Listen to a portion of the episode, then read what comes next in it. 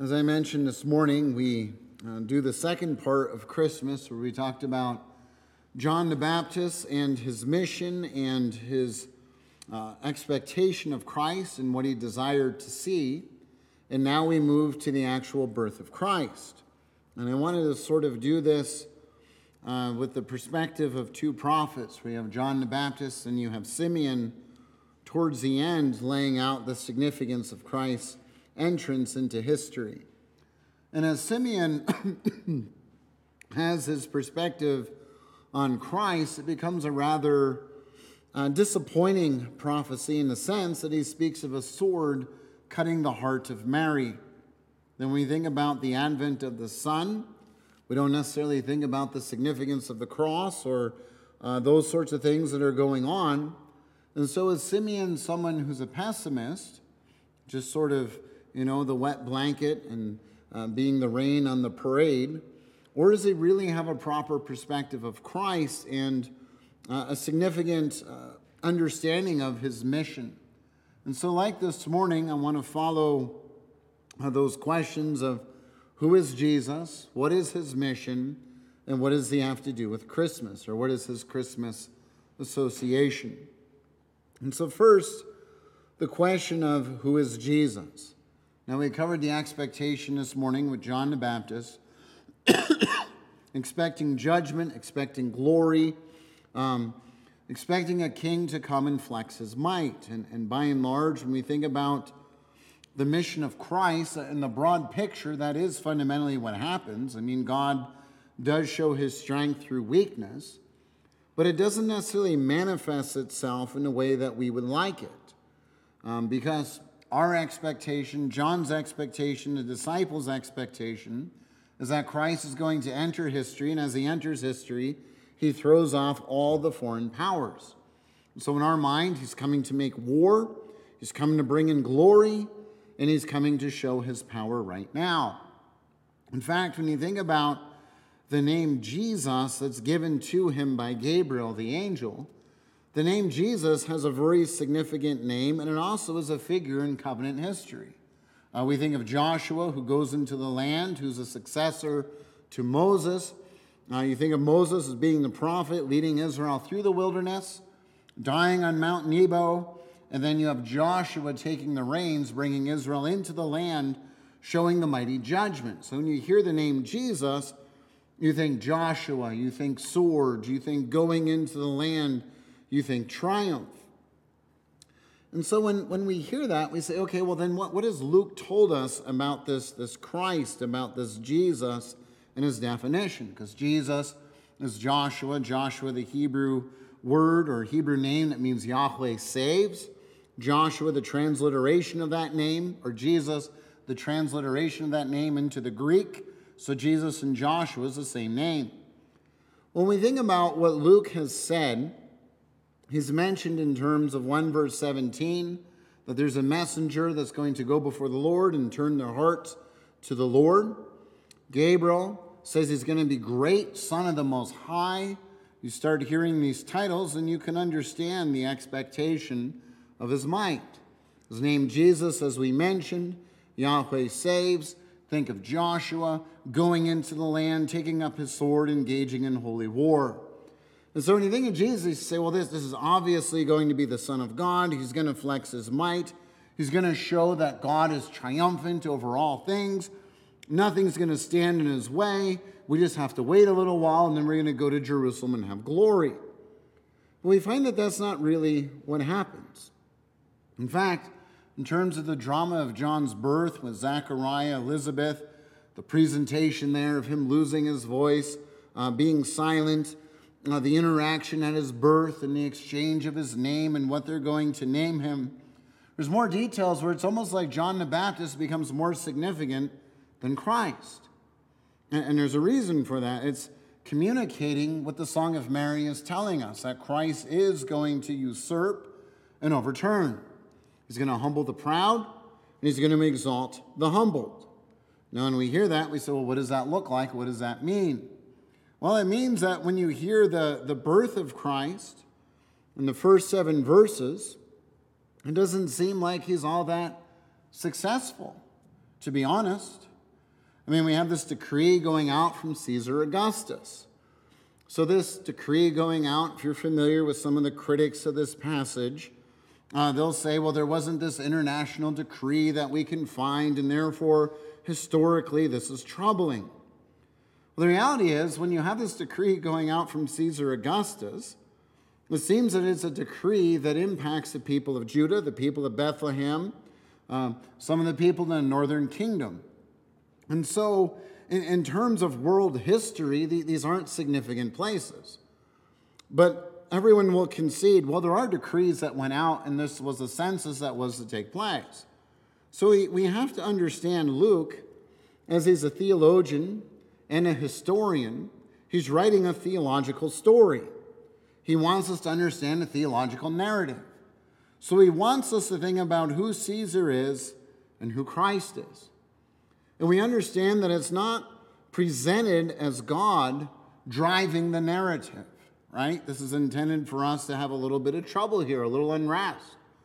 Caesar Augustus, ruler of the Roman world, is the one who calls forth uh, for this registration, which means that now Christ is conceding this registration. His parents, are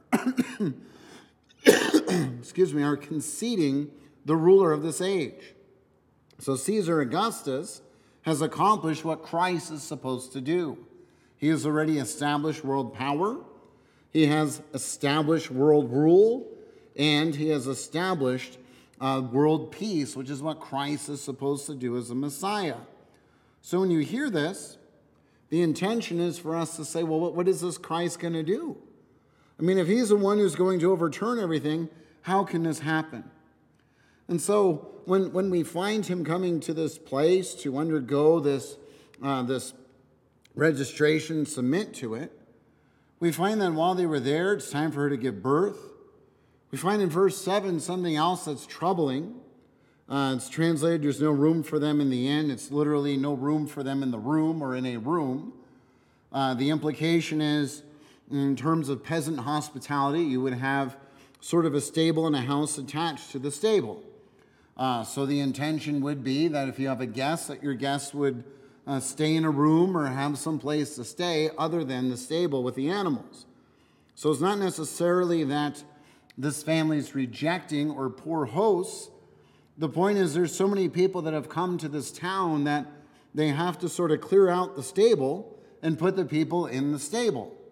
Now, the problem with this, and again, you can read Kenneth Bailey on this, he's done a lot of work in terms of uh, these, this peasant type hospitality. But one of the things I'd say about Bailey is he's missing the thrust of the text. Because Luke wants us to understand the absolute humility of Christ. If he really is a king, he should come to a palace. If he's really in the line of, of David, the line of Judah, he should have a palace.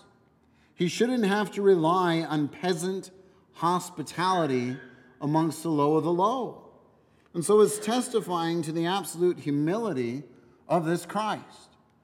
And it's intended for us to sort of say, well, what is this Christ going to do? If, if his name means Yahweh saves, if he's like Joshua, Caesar has accomplished world peace, what is left for this one to do? and so this is where we wonder well, what about his mission? Well, we've covered John the Baptist being an Elijah like reformer, going before, uh, declaring uh, the reality of this judgment, associating Christ with the day of the Lord. Rather significant events. Uh, when we read Luke 2, verses 1 through 7, it doesn't seem very glorious. Doesn't seem that he's one who's going to bring in the day of the Lord. And so one wonders what's going to happen. Well, in terms of the narrative as you go down, You, excuse me, you find in verses 8 through 14 the angels praising God. So now this is something that's sort of a twist in the story, isn't it? You have a, a child who's given birth to in, in a stable. Now, it doesn't necessarily mean that it's unsanitary and it's unclean. Uh, most likely the animals are moved out, that it's cleaned up and it's fit for guests, if you will. So it's not that it's necessarily unsanitary, but it tells us that he is a peasant, associated with peasants. But then when you have these angels all of a sudden appearing out, of the sky, praising God, declaring the good news, declaring the Savior, declaring that the mission of Christ has not been derailed. This is where you look at this and you say, well, what is going on? We have a, a young virgin who's given birth to this child that's been conceived by the Holy Spirit.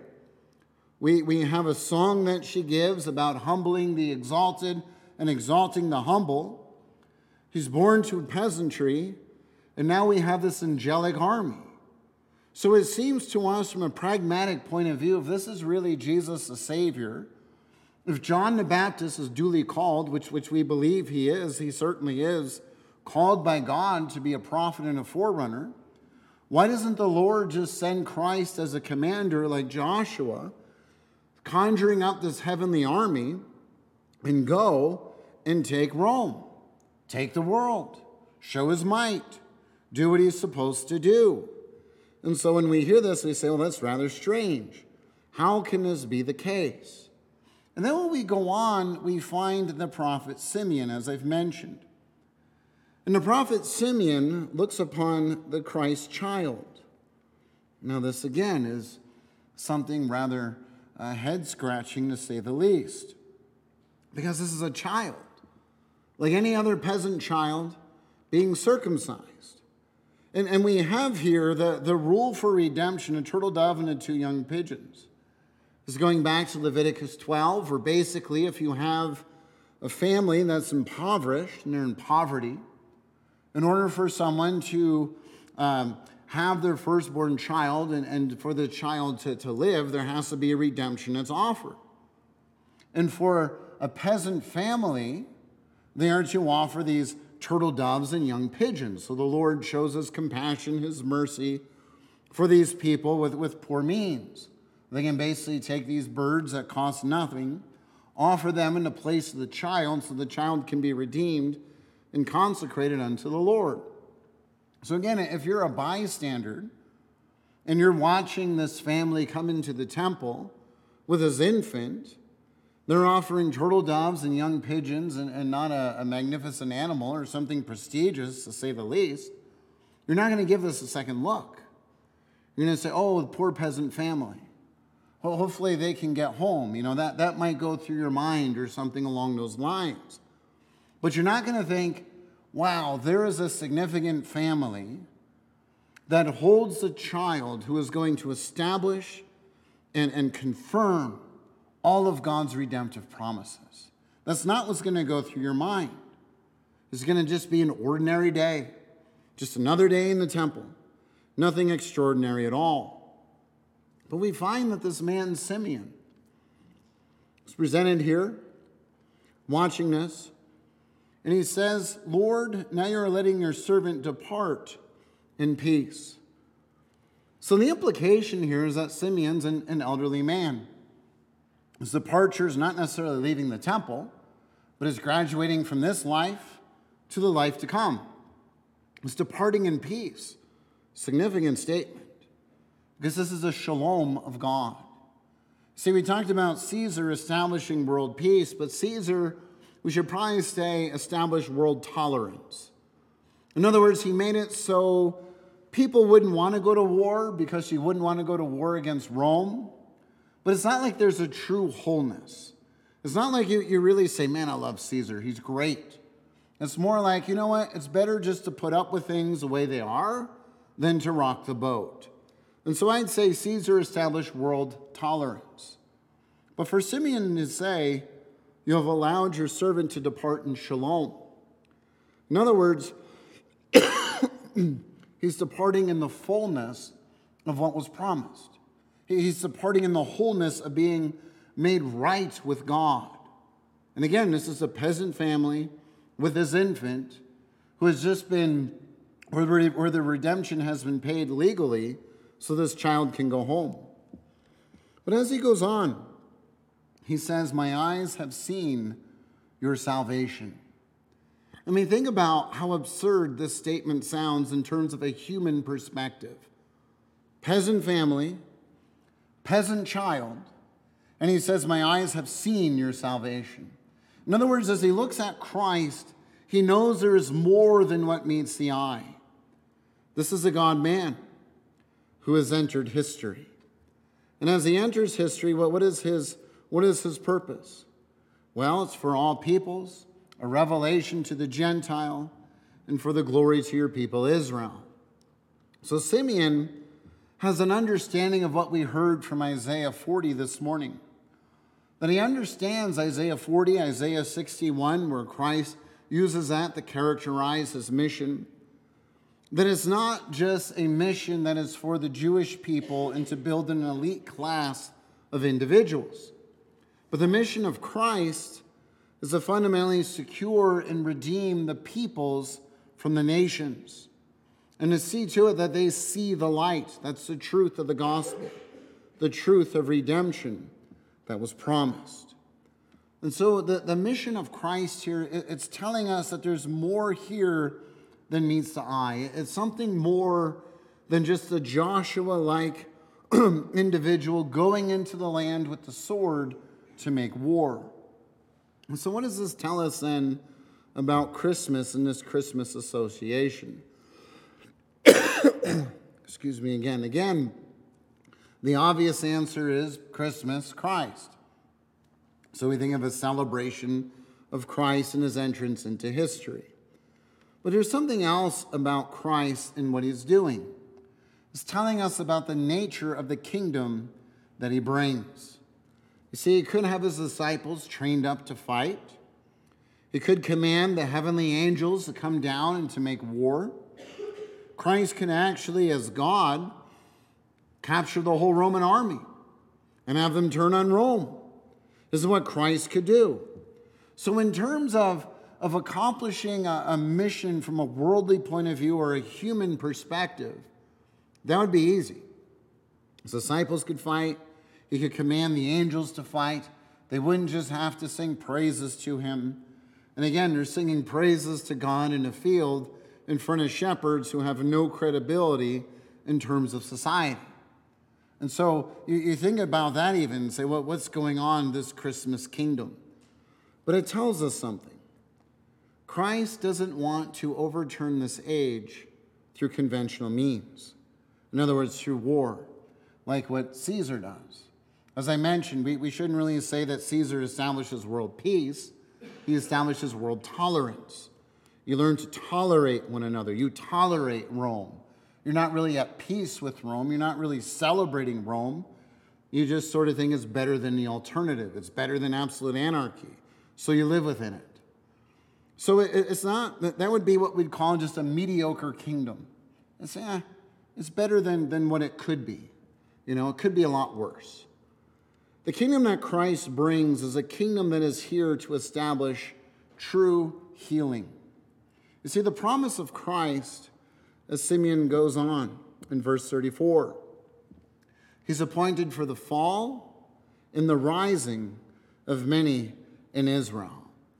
And so the, the point of, of Christ is much like the Song of Mary. You can compare that to the Song of Moses when you think of Israel after going through the Red Sea, of a celebration of God overturning this world, the world order those who are in power think they're prestigious and significant, are those that are not going to be prestigious and significant in terms of the kingdom. Those who are humble are going to actually find their significance uh, and, and importance in this Redeemer who comes. And so his, his warfare is something more, something greater in terms of this kingdom of Christmas that he brings. Now, as Christ comes down, there's something else we can think about in the mission of Christ. This is one of the things that theologians debate. Christ could have come as an adult, right? He could have come as a mature adult.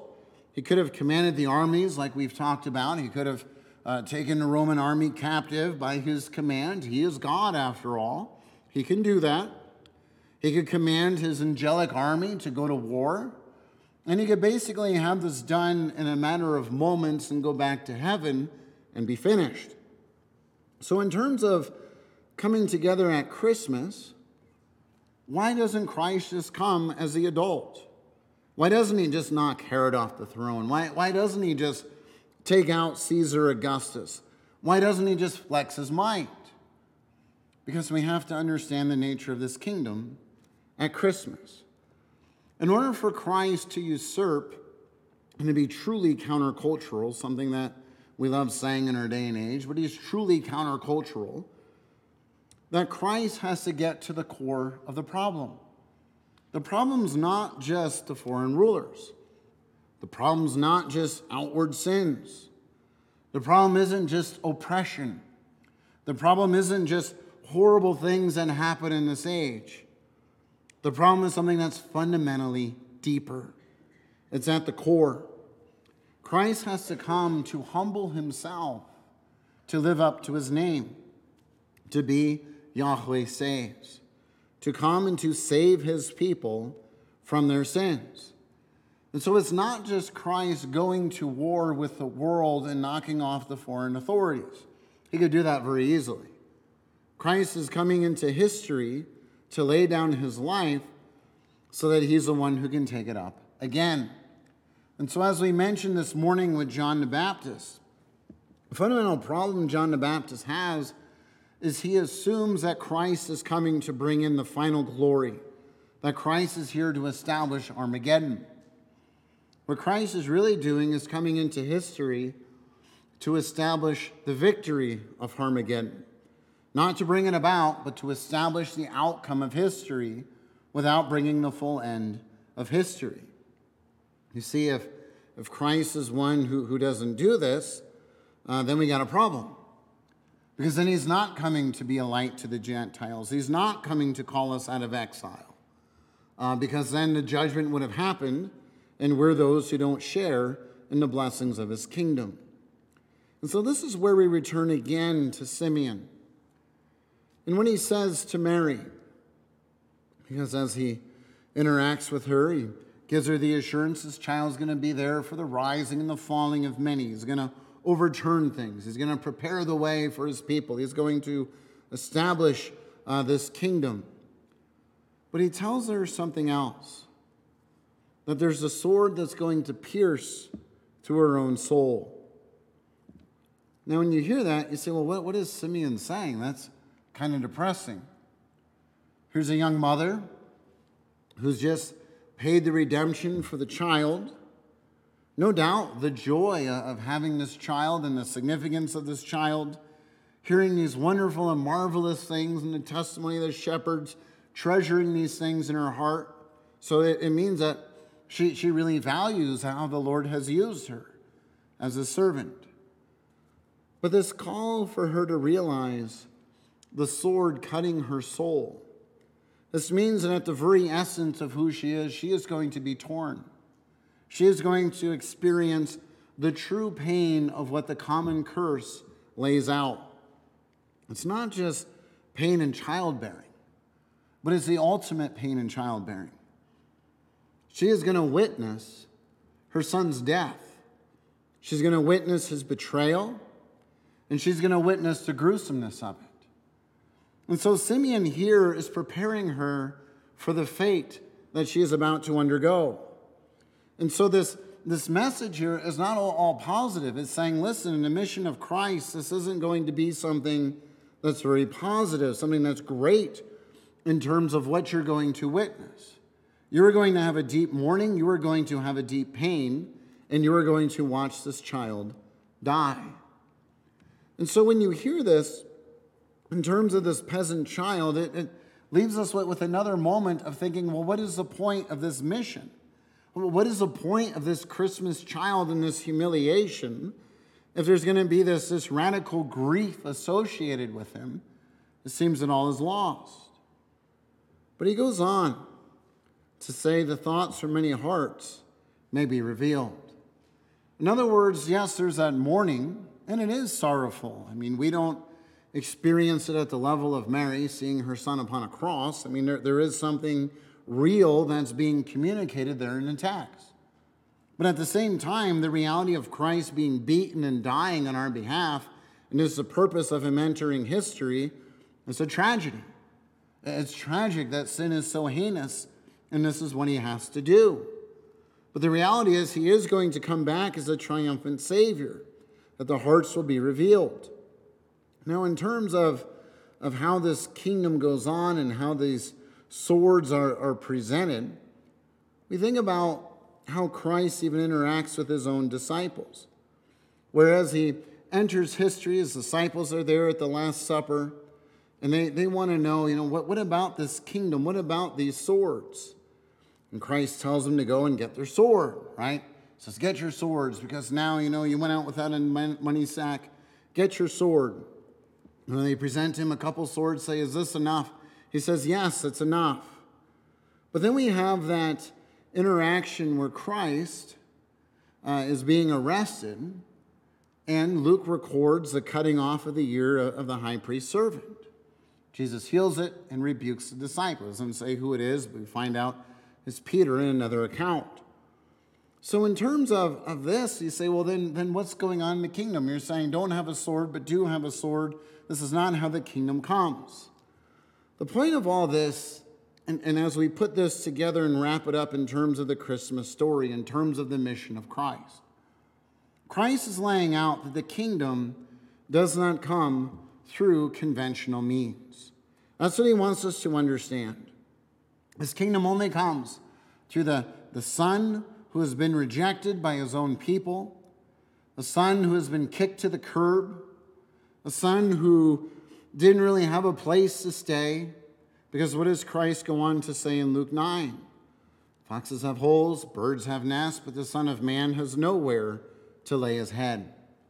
This world is not his fundamental place. And so when he's talking to his disciples about the swords, as some people cite, it's not about a kingdom of conventional warfare. It's a kingdom of understanding that there's going to be unrest even after the mission of Christ. And so, so often, we can read the story, we can think about Christ, we can think about him exalting the humble, humbling the exalted. And sometimes we can look around and say, well, when does this happen? Uh, it doesn't seem like this is always transpiring as we would expect. Well, Luke's telling us and assuring us, and Christ is telling us, this is not something that should alarm us. Christ himself experienced the suffering. This is the purpose of entering into history. This is why Christ comes. He knows the heinousness of this world, he knows oppression, he knows a kangaroo court firsthand. He knows what it is to be unjustly accused. He knows what it is to be sentenced to death when he's done no wrong. He understands all these things. But as Christ enters history, he's not doing this on a failed mission. He's doing this to fulfill the mission that the Father has given him, that he must suffer unto glory. that the very birth of Christ presents that mission story. One who humbles himself, not only in terms of taking on the flesh, but humbles himself in being born of a peasant family. None of the prestigious of the line of David, but sort of on the wrong side of the tracks, the family that's rejected. The one who could call the heavenly army, but he doesn't, and the heavenly army sings praises to the outcasts of the world, the humble, the, the, the ones that you easily ignore, the shepherds, not people that you normally uh, run around with in, in your circles. And so the, these are not individuals that, that you hold up as prestigious. And so Christ is showing his mission is one of suffering unto glory. As Christ goes about his mission, this bearing the sword, is Christ undergoing the very sanction of death in our place. Christ understands entering into history leads to death, but the story of his mission does not lead and end only in humiliation. This is what we also have to take from the Song of Mary in terms of Luke's theology that the humbled will be exalted, and we will find our exaltation in him as we humble ourselves before his throne of grace. And so, in conclusion, then, is this man Simeon some sort of a pessimist, some sort of an individual that just wants to sort of be that wet blanket and, and be the Debbie Downer on Mary's great day? Or is he telling us something rather profound about Christ's mission? I think, first of all, we have to realize Simeon's not being a pessimist. He's not laying out the worst case scenario. He's laying out for us the reality of what the mission of Christ is. A child who's been rejected by his own people, even at his birth, to a child who is rejected by the world, sent to death, and Mary is going to grieve that death in a very real way. But Simeon also tells us about the assurance that Christ is going to be the light to the Gentiles. He's going to be the one who calls us out of our darkness. He's the one where Simeon looks upon him and he sees the true shalom of God.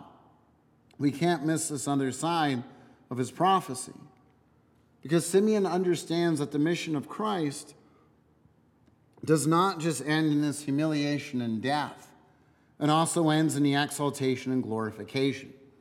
And in this exaltation and glorification, we know that as Christ has humbled himself, we will be exalted in Christ. That's the assurance of this. So when we read these seven verses in the opening of Luke 2, these seven verses are not intended to discourage us, but to remind us Christ is bringing us to a place better than Rome, bringing us beyond a kingdom merely of tolerance, where he just puts up with us, tolerates us, and we say, well, you know, we have Christ, but you know, it, it could be could be worse. That's not the kingdom that he brings. He's bringing us a kingdom that's the fullness of glory. He's bringing us into his heavenly palace, into the heavenly throne room. It's not a kingdom of tolerance, but a kingdom of true shalom, where God's people enter into the presence of God, knowing that we are made whole in our Redeemer. That's what Simeon's fundamentally looking toward. And as we hear this elderly old prophet celebrating God, he's not being an old curmudgeon. He's, he's not just complaining. He's saying, Praise be to you. You're allowing your servant to depart in peace and to look upon the very means of redemption, the very agent, the very one who confirms the prophetic words that you have spoken as the incarnate word of God. Let us then, as God's people, go in this peace of knowing that we are the Gentile people, called out of exile on a sojourn to enter into the Lord's glorious heavenly rest because Christ has humbled himself. When Christ is the one who says, Foxes have holes, birds have nests, but the Son of Man has nowhere to lay his head, he's not saying that to discourage us. He's telling us that He's bringing us beyond this age, looking beyond this world, assuring us that this age of sin, suffering, struggle, hardship is put behind us ultimately in Him. That as He has died, He has been raised to life. And as He has been raised to life, He is coming to bring us into His glorious kingdom. But He continues to shepherd us as a great king, as a great shepherd as a great priest who has laid down his life for us. Let us then, as we sojourn through this age, see our anchor point in heaven, in Christ Jesus. The one who has been humbled has now been exalted. The one, as we humble ourselves in him, we are guaranteed to be exalted because of him as our shield and defender. Amen.